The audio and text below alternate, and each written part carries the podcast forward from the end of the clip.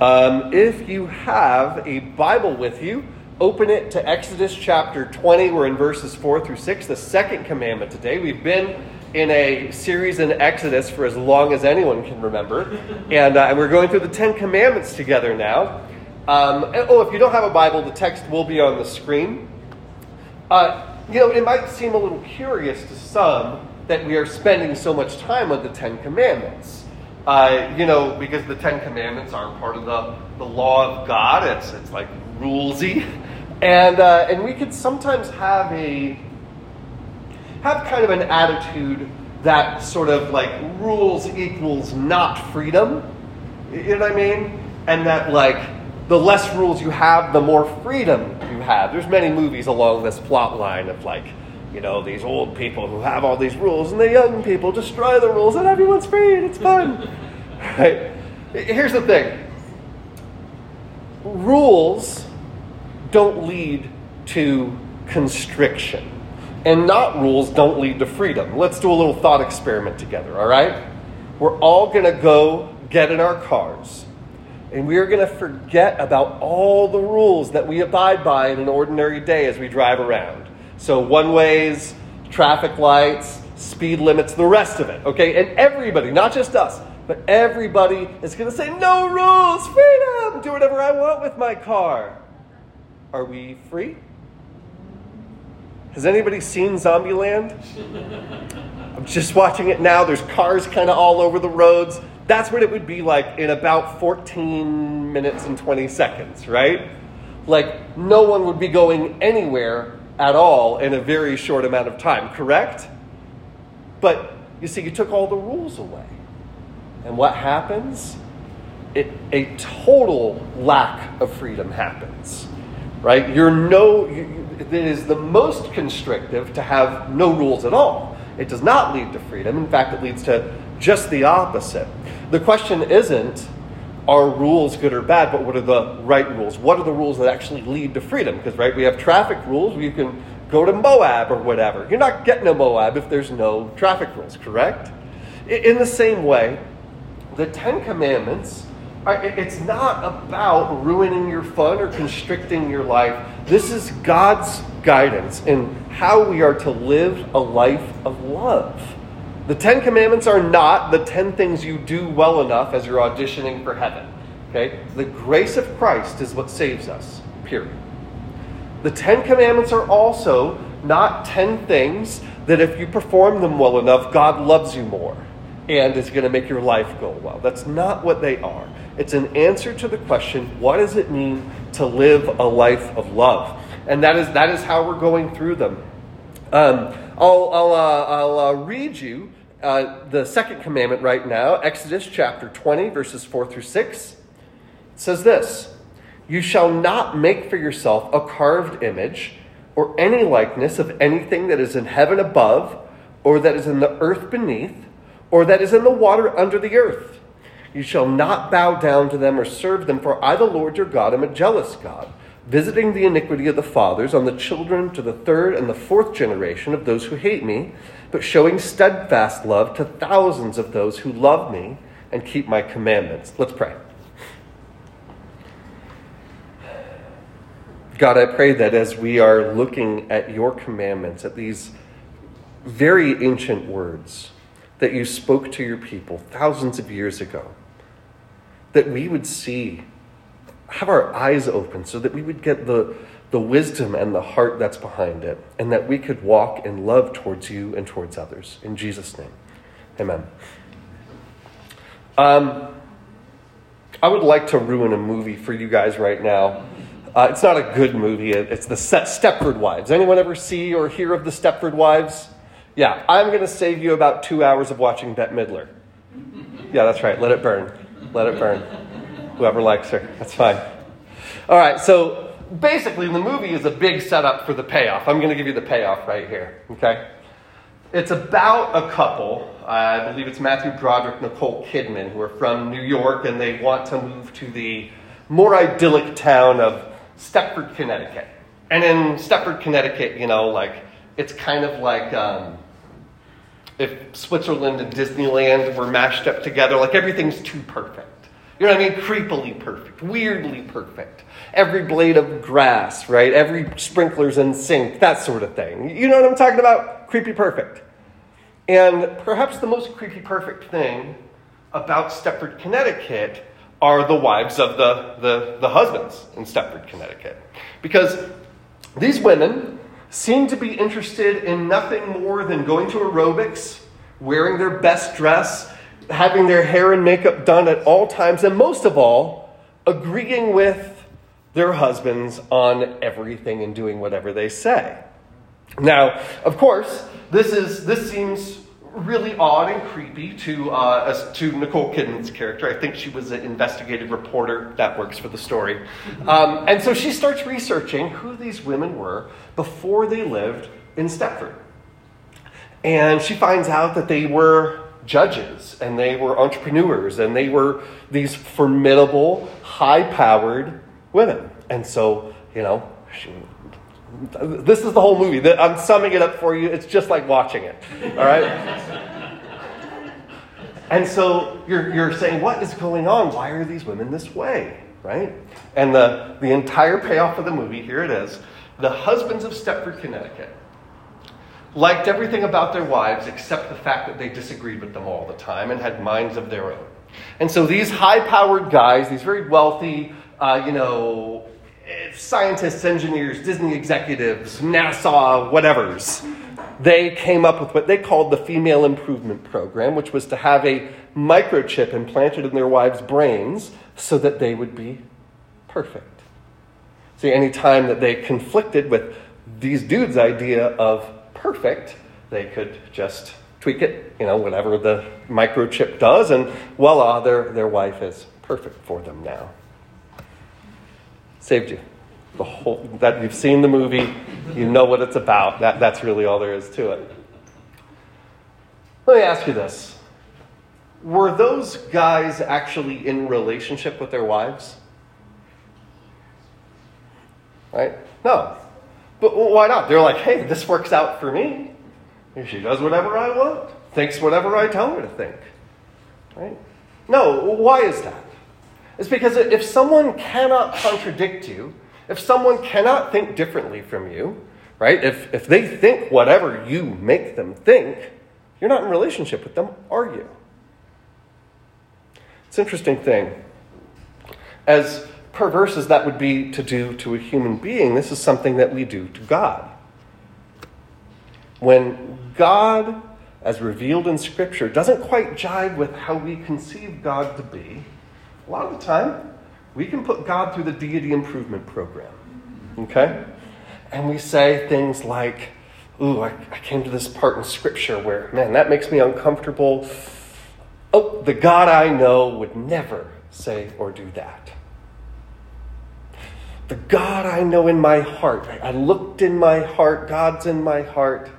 And yeah, that's, I don't need to pay attention to that bit of scripture. God would never say that, that or do that. Does not fit with who I conceive God to be. And so we just go ahead and, as Mark Twain said, you know, God made man in his image and men return the favor. Okay? We have a hard time with this. Like you get people doing extremely iffy biblical interpretation.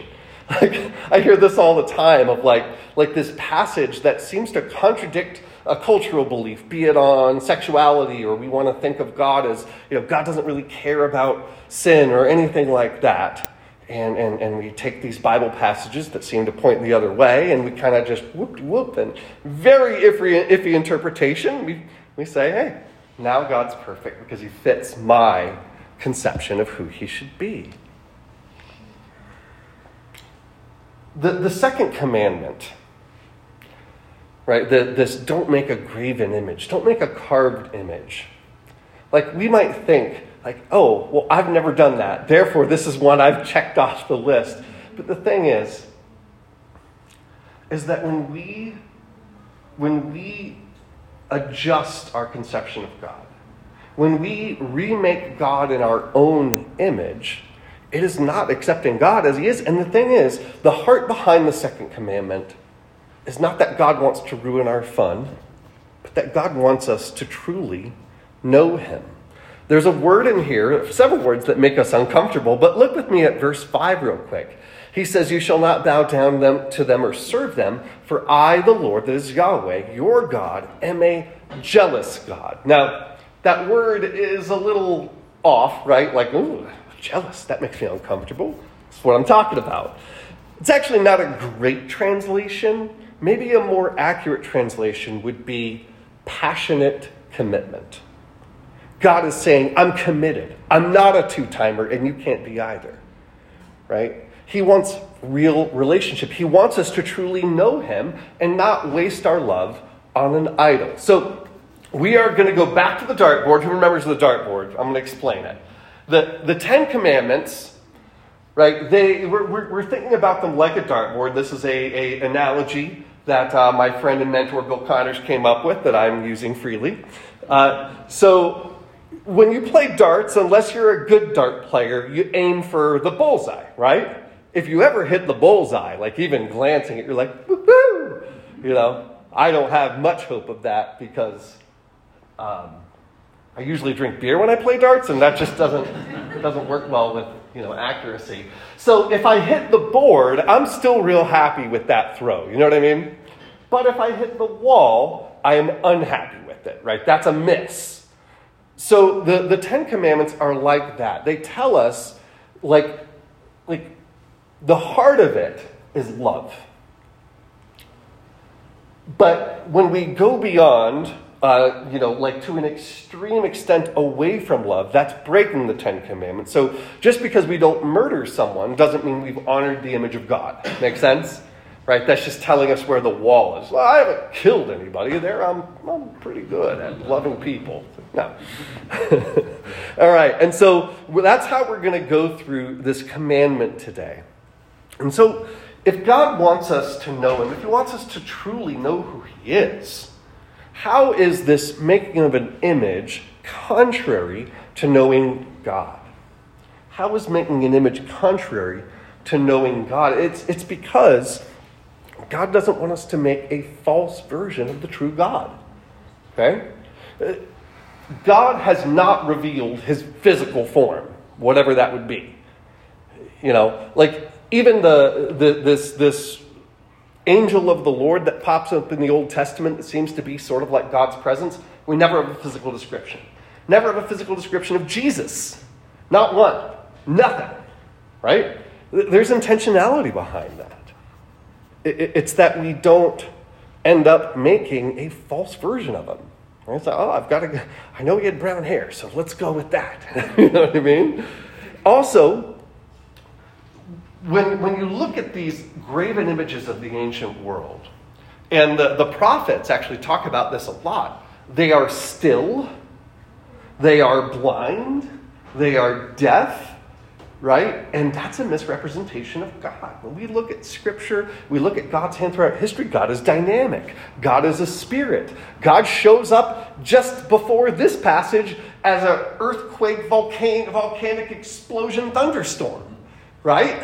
like that's what it is to be in God's presence, not, not this misrepresentative, mute, uh, still idol. It's a, it's a false version. And here's the other thing whenever you make a, a picture of God, what, what do you end up doing? You end up recasting God in your own image. Have you ever noticed that? Go over and look at, look at some of the artistic depictions of God here and there. It's always going to be God is recast as that cultural moment. You see what I'm saying? So you end up making a false version of the true God. Uh, there's a really important uh, example of this in, in the history of Israel. In the book of First Kings, make sure I'm bookmarked, there we go. In the book of First Kings, there is a king of the north, after the kingdom of Israel split, there's a king of the north named Jeroboam. And I know you guys all know this story by heart. No, you don't. So, this dude named Jeroboam, and he wants to pull away from Jerusalem and the house of David and all that, right? And so he sets up his own temple, he sets up his own priesthood, and he builds two giant bull idols. And he tells the people this these bull statues, this is where you come to worship the one true God, Yahweh. He calls these bulls Yahweh, the one who brought you out of Egypt. This is what God says through a prophet to him in 1 Kings 14 9. It says, You have done evil above all who were before you, and have gone and made for yourself other gods and metal images provoking me to anger, and have cast me behind your back. So, wait a second. Jeroboam didn't make a, a idol to Marduk or Baal or anything like that. He was making an image of the one true God. But you see, God says that is the same as worshiping another God. It's making a false, false version of the true God. I'll give you an example here. Let's say um, my wife had a picture of David Hasselhoff, like this one. There we go. That's my favorite David Hasselhoff, the Knight Rider David Hasselhoff. That's the one I grew up with. She has this picture of David Hasselhoff, and she calls it Matt Morginski. Okay? That's my name if you didn't know. And she goes around with this picture and says, This is my husband, Matt Morginski. And people are like, Is that a, a picture of your husband, Matt Morginski? She's like, No, this is Matt Morginski. And she's taken this picture like camping and kayaking and out to dinner and whatnot. I love you, Matt Morginski. And you ask her, Who are you married to and who do you love? She's like, Matt Morginski. Is she? In loving a picture of David Hasselhoff, a false version of me, right? Is she actually building a relationship with me? No, not at all, right? I'm not receiving her love. We're not building relationship. This is what it is to make a false version of the true God. It's to make a replacement version. And, and this is not just here in the second commandment. We see cover to cover in the Bible, like the insistence that after, after Christ comes, Paul's like, no other gospel, no other Christ. You can't tweak him. You've got to receive it instead, right? And, and we see this, this recasting God in our own image all over the place. I, I remember, um, you know, there was a lot of stories during uh, the last election cycle. These, these like internet prophets that were hearing from God how the, how the election was going to turn out. Do you guys follow this? Yeah. You guys see any of this? These guys were like, before the election, they're like, oh, God has given me a word, and, and like Trump's going to be reelected, and, and right, like that's what God wants. it's like, actually, I think that's what you want, right? Because you want that. That's not contrary to what you want. Could it be that you're projecting yourself onto God and remaking God in your own image? Right? And then after Trump loses the election, it's like, I have a word from the Lord. God is angry that you didn't re-elect Trump. It's like, so God didn't know we were going to. And now he's angry. Actually, I think that might be you. right? I heard this one, one person on the radio having a discussion say, Jesus was certainly a socialist. Like, debatable, but I also noticed that you're a socialist. right? Could, could it be that really what you're doing is just projecting yourself into God. It, it's, it's like the um, conquistadors and, and, and, and, and, and colonizers and all that, right? They're like, they're like praying, and they're like, God, do you want us to go and commit genocide? And they're hearing, somehow hearing God like, yes, go ahead. Like, oh, God wants us to commit genocide and take over this land. It's like, actually, I think that's what you wanted to do, right? And you're, you're just saying God said it. You're projecting yourself and making a false version of God. You know? Or people are like, you know, God's just super chill and is like believes whatever he wants to believes about me. You know? It's like, well, I also noticed that you're super chill and you think people should just believe whatever they want about God. Could it be that that's not God at all? That instead you're projecting yourself and making an idol. You're making a false version of the true God. And this, this is the problem. Like, I'm all for people listening to God, just in an experiential way, saying, God, speak to me. And I believe God does speak to us. However, if what God says to us does not match who God is revealed to be, we have to ask, like, oh, am I making an idol right now? right? The, the look in my heart, the, the God I know, or I feel like God would. If we're not in agreement with what God has already said about himself, we need to be very careful there because we are in danger of making a false version of the true God. And what does it say in verse 5? He says, I'm a jealous, uh, uh, he says, uh, visiting the iniquity on the fathers of the children of the third and fourth generation of those who hate me. Worshipping a false version of the true God is to show hatred to God. And God wants us to truly know Him. And so that's what it is to break it. It's to set up a false version of the true God. But how do we how do we keep it? How do we keep the second commandment, not to make a false version of the true God? Well, it's to accept God's revelation. Revelation means God tells us who he is. Right? Think of it like this. Who's not shy? Jess isn't shy.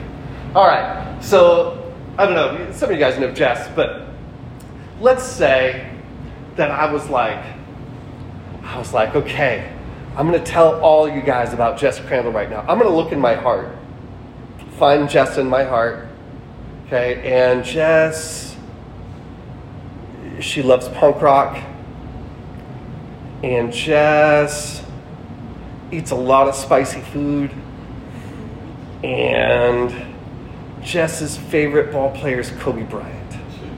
Am I right about any of those things? Two out of three? What, what was I right about? You like punk rock? Really? See, I didn't know. But here's the thing. We've never, never had the conversation about Bad Brains, okay? We haven't gotten to that stage in our relationship. But here's the thing if I, let's say she, she's like, no, actually, you're wrong, and I'm wrong about a couple of those things. I'm like, quiet, Jess. I'm flaming Jess in my heart, right? I'm, I'm talking to the Jess in my heart, and this is who you are. That's really dishonoring to someone, isn't it? If they're like, no, I'll tell you about myself. What's the honoring thing to do to truly know somebody? It's to let them tell you who they are. And God tells us who He is through, through three sources the first one is creation, all that God has made. Psalm 19:1 says this: "The heavens declare the glory of God, and the sky above proclaims his handiwork." You should all read Psalm 19. It is beautiful, talking about how our, our creator is revealed through creation. And those of you who are in the sciences studying the natural world, whether that's at the microscopic level or the macroscopic level or what have you, we are, we are, we are going further in knowing God through the created world. That, that is a really good thing. And so we can know true things about God through creation itself. However, it's unspecific. Right? Like if you're if you're sitting there contemplating trees and vines, you're never going to be like, and God became a man and he went to the cross for my sin and rose again. You're not going to get there, are you? you're not going to get a whole lot of specifics. And so the, the second source of God's revelation is the, the scriptures. 2 Timothy 3, 15 through 17, or 15 says this says, All scripture is breathed out by God and profitable for teaching, for reproof, for correction, and for training in righteousness. We believe that the scriptures have human authors, but that God has breathed this book out. He has inspired it. That God is within these pages speaking to us and showing us who He is. And so um, it, that's why, you know, at Grace and Peace, we, we put a lot of stock, we put a lot of time into understanding the Bible well. Because to understand what God is saying through Scripture, we get to know God more and more. And of course, the most important uh, um, source of God's revelation is Jesus Himself. Okay, uh, in Colossians, what what what uh, Zach read for us earlier. says this says, He is the image of the invisible God, the firstborn of all creation. It goes on to say, The fullness of God was pleased to dwell in him. And so Jesus is God revealed as a human being, which, of course, the witnesses to that we have in the scriptures. So for us to truly know God, which is what God wants, to not set up a false version of God, is to accept God's revelation. How many people here enjoyed this verse about God visiting the iniquity of the fathers on the third and fourth generation of the children. I don't like it. it I find it a bit vinegary, right? But that's a perfect example. We don't get what that's about necessarily. We'll talk about it in a minute. But, like at first blush, you read that. I'll read it again for you just to make you uncomfortable. you shall not bow down to them or serve them. For I, Yahweh, your God, am a jealous God, visiting the iniquity of the fathers on the children to the third and fourth generation of those who hate me, showing steadfast love to thousands of those who love me and keep my commandments. Okay, so we come across a verse like that, or many others throughout the scriptures, and we say, I don't like that necessarily. That doesn't totally jive with my conception of God. Which one's going to give? Are you going to are you going to sort of ignore the scripture? Are you going to remake God, or is your conception of God going to change? Right. That that's what it is to accept uh, to accept revelation. Um, there's a current movement, and it, it's, it's enough in our culture to where it's good to talk about it. So, in sort of the publishing world and the podcasting world, and the is there still a blogosphere? Do we still use blogosphere, or is that a little 2008? It's a weird word. I hate the saying it. blogosphere. But you know, this whole thing about deconstructing the faith Okay? And, and, and the, the, the, there's part of it that's like, oh, yeah, yeah, we need to do part of that because it's saying that sort of Americanized Christianity is largely the product of like a, a sort of white middle class mentality. Right? And I'm like, yeah, yeah, where every culture has its blind spots. Looking back through all of history, and, uh, and yeah, we need to be aware of those things, and where we find things that are not from the scriptures, we, we, that, that definitely needs to be deconstructed, to use that dumb word. Um, but here's the thing is that the people who are advocating this sort of thing are recommending not just sort of being aware of your cultural blind spots, but they're talking about upending like 4,400 years of Christian and Jewish thought calling into question the scriptures themselves, as saying, oh, they don't know about God like I do. Okay? But here's the thing. Uh, unbeknownst to a lot of people, and you guys may, may be into some of these authors, uh, they are unwittingly using uh, what's called critical scholarship, which came to us from Germany in the 1800s. And they're also using a French literary theory, which I don't get, despite Caleb Coho's best efforts to explain it to me, uh, called deconstructionism. Jacques Derrida and Michel Foucault, these French guys, right, of the last century, of the, the 20th century. And when you look at who's actually writing the books and doing the podcasts, who is it? It's a bunch of middle class, college educated people who are who are remaking the Christian faith to please 21st century Western progressives. Does that seem like the way to get back to the heart of what, what the scriptures are saying? Uh, you realize that the first five centuries, the main theologians of the Christian faith were African. Right? The, Africa dominated the, the, the theological writing of, of that, that 500 year period. And the scriptures itself and the origins of the faith, of course, come to us from the continent of Asia. And so it's like, do I need to go on about this? This is kind of, this is kind of important, right? Like, think about this. A bunch of modern Westerners who are educated, uh, highly educated, and that sort of thing, and well to do, are going to call into question and overturn and correct the theological work and the writings of Scripture of people uh, from the ancient world who were African and Asian. Does that work? Is that, is that, that, is that improving the whole, like, middle class white thing? No, it's not. It's, it's, it's a solution that's far worse than the problem. The actual solution is that we receive revelation. First of all, receive revelation in community. it, it is really important for us to see cultural blind spots. In particular, I'm talking about majority culture, white people in the US because you don't ever bother seeing things from other people's points of view. When you're middle class and educated, you don't think you need to hear from the poor and the oppressed. When you're liberal, you don't think you need to hear from conservatives, and conservatives don't think they need to hear from liberals. And modern people are very smug and don't think we need to listen to the ancients. But the way for us to actually have our blind spots pointed out is to listen to the entire family of God throughout history, throughout the globe, and throughout every economic strata. Okay? And the other thing is to accept God's revelation when we don't like it.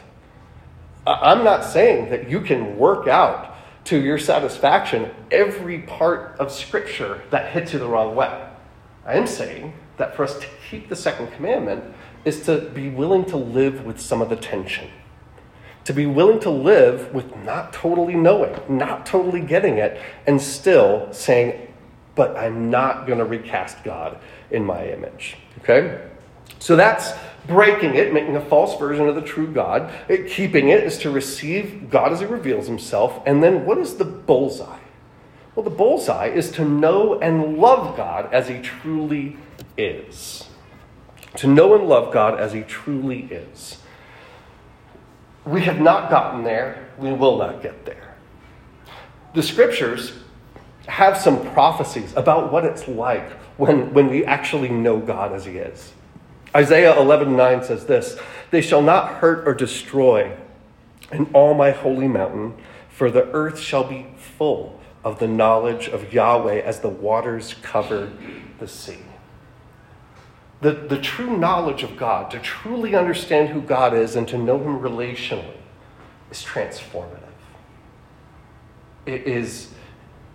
It will not just transform us, but the entire, the entire world. This is part of why this is so important that we don't set up a false God. And so, for us to move towards the bullseye is to not just say, hey, I'm going to live with this tension, but that we, we, we take those parts that are hard for us to accept and we move towards, hey, actually, this makes me love God even more. Um, you know, like some of you guys are, are recently married, right? Yeah, yeah, you know.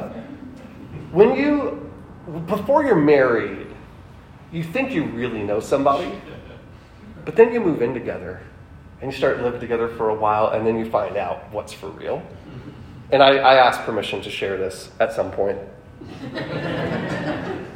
so, Sharon and I got married, moved in together, right? And, and at first, she had a really cleansing effect because I was a slobby bachelor. You know, that's okay.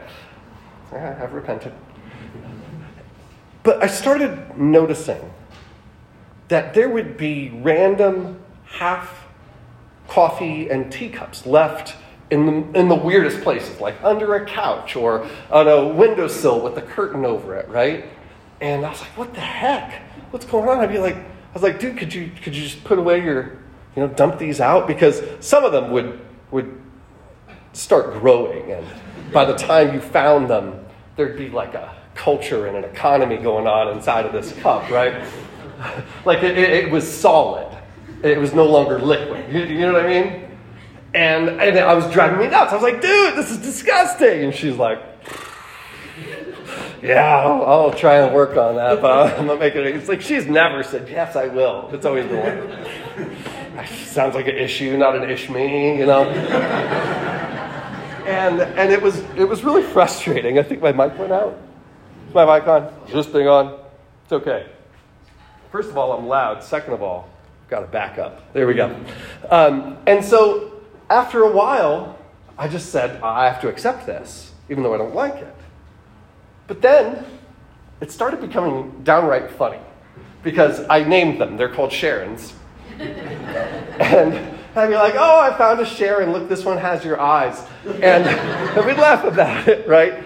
And it became one of those things that, that like only I knew about her, and now you do.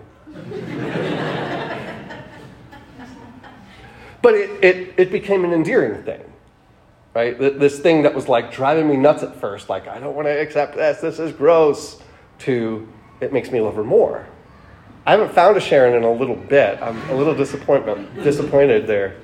But the more that we grow, the more that we are contemplating who God has revealed himself to be through creation, through the scripture, through Jesus, we learn to ex- not only accept these difficult parts, but they become a reason to love God more. Let, us talk about these verses 5 and 6 real quick. Okay? This you shall not bow down to them or serve them, for I, Yahweh your God, am a jealous God, visiting the iniquity of the fathers on the children to the third and fourth generation of those who hate me, but showing steadfast love to thousands that could be thousands of generations, I think appropriately understood, that's what it is, of those who love me and keep my commandments. Okay? So, those of us who, are, and my, myself included, like we, we latch on to that, that visiting the iniquity. That seems unfair right? But let's, let's actually take the time to think about what this text is trying to tell us about God and why we don't make a graven image. Right? It, it's, not like, it's not like this is being what's called analytic, right? Like, hey, how, how cold is it outside? And, you know, like the engineer gives me, well, it is 71 points, because he has to deal in analytic, right? And someone else might be like, it's cold, and someone else might be like, 71 is not cold. But you get the point, right? And then this is what's called poetic speech, all right? This is not like precision engineering analytic speech. It's not like, you know, oh, this person hated me. This is generation two after them. They love me. You know what? I'm still going to mess with them because it's not generation three or four yet. That's not what it's saying. Right? In the same way, it's like I keep, I keep loving faithfulness right? Uh, to, to, to thousands of generations. It's not like, well, this person loved me, and now we're at generation 998 of people hating me. All right, I've got two more, and then it's so over. Like, that's not what this text is communicating. What it's saying is that God, He is a God who has judgment, right? That judgment of God is the final end of evil. He, he's not going to simply dismiss evil, but when you compare his judgment to his loving, uh, his, his steadfast love, it's like a thousand to a three or a four. You see what it's saying now? And his steadfast love is so much more beautiful when you realize that his judgment is present as well. This God who is capable of judgment this judgment that ends all evil forever, that is only a three or four for him, and his loving kindness is in the thousands. It's actually a reason to know not only know him more and accept it, but to love him more, because God wants us to truly know him. Think of what that means. This is, this is not a God who simply wants us to know him as a, a boss or a king, but, but like as a father, with us as his children. There was a, uh, a book that came out some years ago by, uh, by a, a, guy named Joel Siegel. Anybody remember Joel Siegel? He was the uh, movie critic on um, Good Morning America. And um, he was a funny guy. He found out on his on the same day when he was 57 years old that he was going to be a father for the first time and that he had terminal cancer. Found out both on the same day. And so he started writing a book because his, he wanted his son to know him. And if you ever pick up this book, I, I went and got it. Um, like the personality of the guy is all over it right? He tells him stories about his life, how when he was at UCLA, he brought in Dr. King as a speaker, got to meet him, right? Uh, he tells him what happened in his first marriage. He, his humor's all over the place. He's a really funny guy. He has a whole, he was Jewish, and he has this whole glossary of Yiddish. It's great. You should read it just for that. There's a, a chapter on sex, which is one sentence go ask your mother. But he, he fills it with guidance and all these things, right? Not because he's trying to be some sort of like bugbear to his kid. It's because he knew he wasn't going to be around and he wanted his son to know him. Right? That's the heart of the second commandment, is that God wants us to truly know him. Let's not settle for a false version of God that we set up ourselves. Instead, let's accept God as he reveals himself. And also walk walk with God so that we know and love Him more. Let's pray together. Lord, I pray that this could be a path we walk, that we would move closer and closer to true love. That these things that are so often difficult for us to understand and accept would be reasons for us to love you even more. I pray, God, that you would work among us as your people, that we could be people who truly know you and truly love you. In Jesus' name, amen.